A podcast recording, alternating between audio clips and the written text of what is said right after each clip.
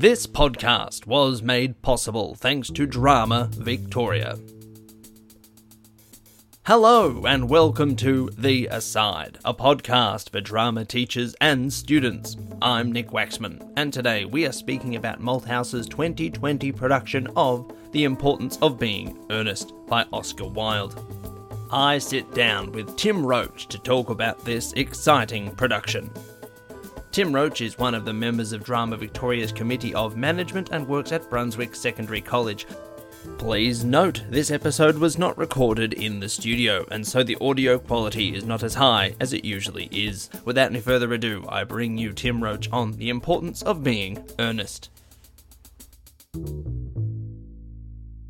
But let us welcome to the podcast Tim Roach. Hi, Nick. Thanks for having me. Oh, it's absolute pleasure having you. You've recently gone and see the impo- seen the importance of being earnest at Malthouse, correct? Yeah, that's right. I saw it about a couple of weeks ago, I think. It just opened when I saw it. And I hear it's a pretty fantastic show.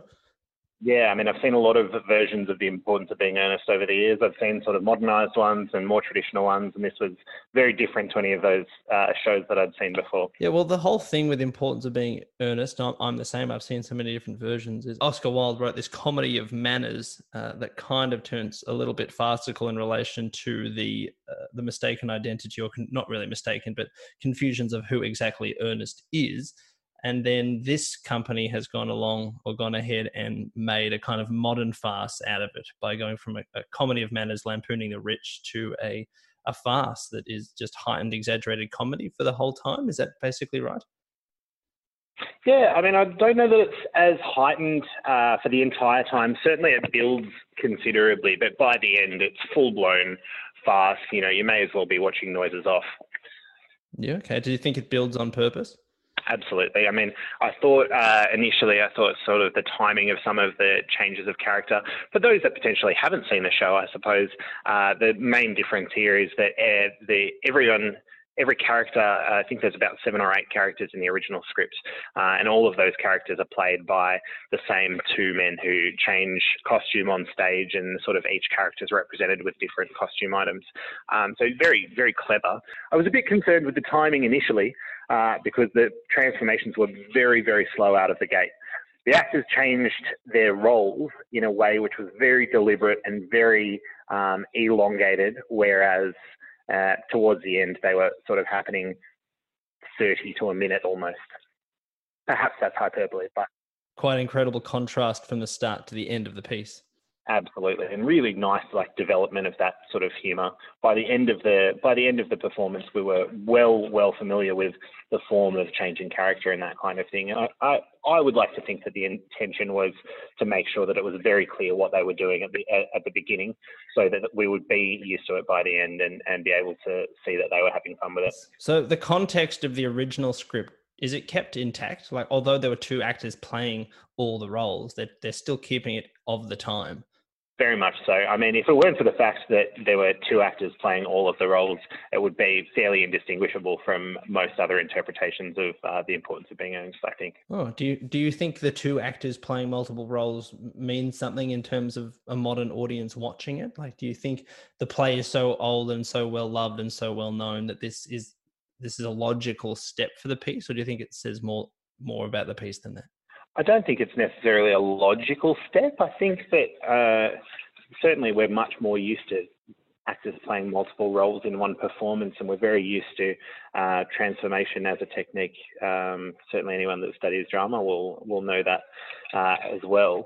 But uh, I think that particularly the themes of uh, identity and um, who's who. That's the that's the whole thing is that the characters are so befuddled by uh, who Ernest is, and it's really a case of mistaken identity. And I think just having those two actors play those roles, or play all of those roles rather, um, worked really nicely just to reinforce that kind of idea and and make it even more ridiculous that one person is saying, "Oh, that's Ernest." Uh, no, it's not. Whereas it may be Ernest later on, you know. Yeah. So you can be all kinds of different Ernests. Uh, so the play, in a way, has been modernized. It hasn't been recontextualized. It's it's still set where where the playwright originally set it, but it has been modernized in terms of its style. It's no longer a comedy of manners. It is now a farce. Or do you think it still is a comedy of manners? I think just because it was still set in that definite sort of um, older time period with those really clear status roles, I think you still definitely could consider it a comedy of manners, but there's definite farcical elements. I mean, I think the main way that it was modernized was adding all of these new conventions, um, which we're so uh, au fait with now, those um, Brechtian uh, techniques of um, changing character on stage, uh, changing costume on stage, etc.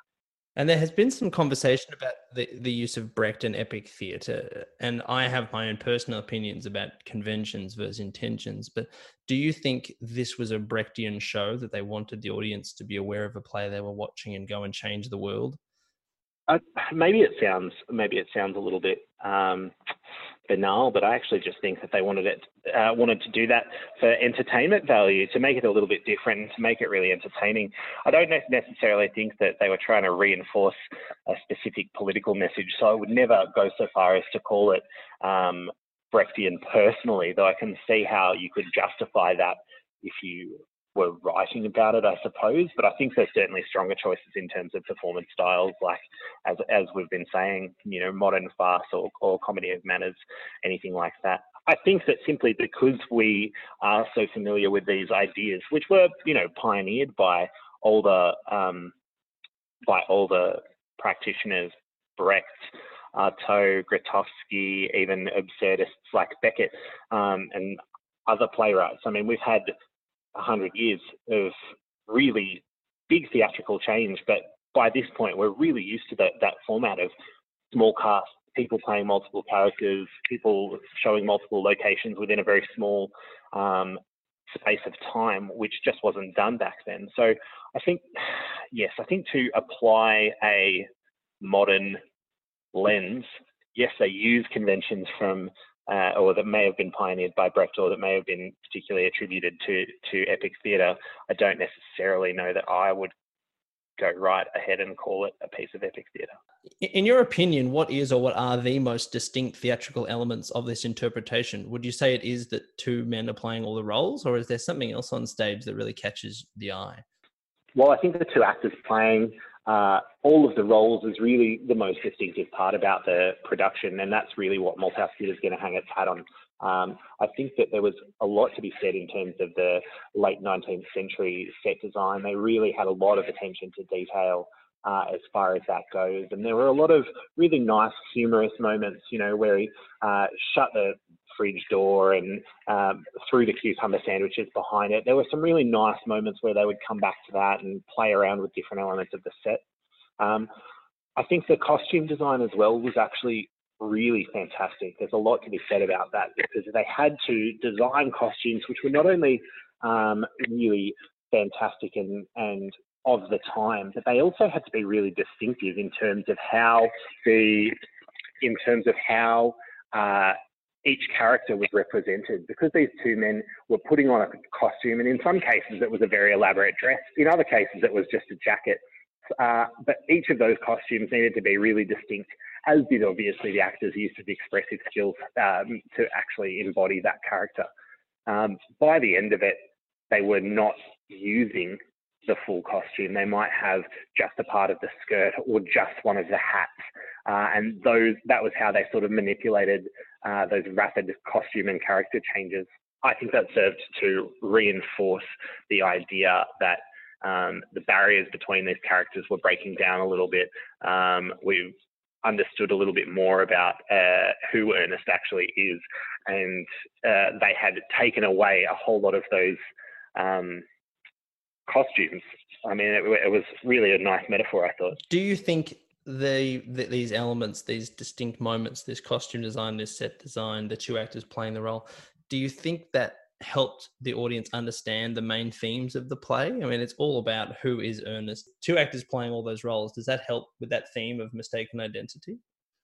Yeah, absolutely. I mean, at some points, uh, while they do a really good job, at some points it's it is a little bit who's that, who's that? Oh, that guy was playing that character before. Oh, now they've swapped. Uh, great, now he's playing Lady Bracknell. Oh, now it's back to him. And with all of those those characterizations, the actors sort of had to do a really nice give and take, and it was a very much a giving of identity and a receiving of that role. So I think definitely that was uh, that was the intention. If I if I had to um, pick it.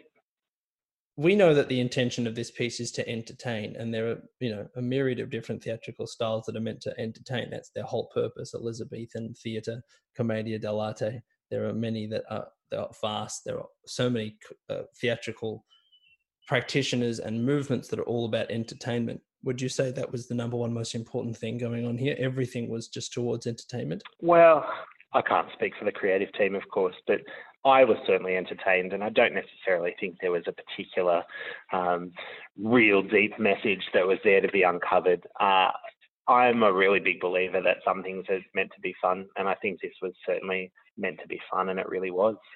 Great. So uh, we have these new elements of uh, theatre composition that we uh, are teaching and talking about and, and working with this cohesion, motion, rhythm, emphasis, contrast, variation. I think we might give an example for each, but do you think one of them was most present? Look, I think rhythm, without a doubt, was probably the standout uh, element of theatre composition for me. I think the way that they manipulated uh, tempo of the performance, which, as I mentioned before, started out with these very slow, measured, deliberate um, transformations of character. An actor would come out walking very slowly with a new costume and a new persona. Um, which then gradually sped up and sped up and sped up until at the end when it was just this cacophony of changing characters, costume pieces lying all over the ground. It was a much faster pace, and it really like hammered home that climactic moment of um, who who am I? Oh, I'm Ernest. Great. And cohesion. We talked a little bit about the 1895 setting and how the set and the costumes really worked together for that. Do you think the, did the acting and the costumes and the set did they all work to, cohesively? Yeah, I definitely think that they did. The costumes and the actors, particularly, there was a lot of interplay between them. There were a lot of moments that were heavily dependent on timing of uh, when a particular character gets changed. And I have to say, the stage managers behind would have been working very hard. They would have been getting their money's worth uh, through this show, I think.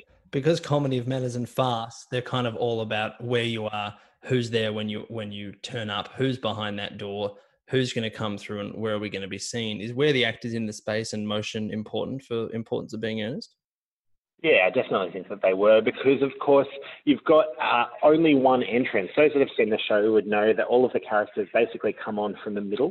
Uh, evidently, there were people behind assisting with costume changes and that kind of stuff, but they did enter through the centre. So, where people were in relation to that and in relation to the other actor that was on stage really said a lot about their relationship uh, to those characters. So very close together, like Cecily and Algernon were.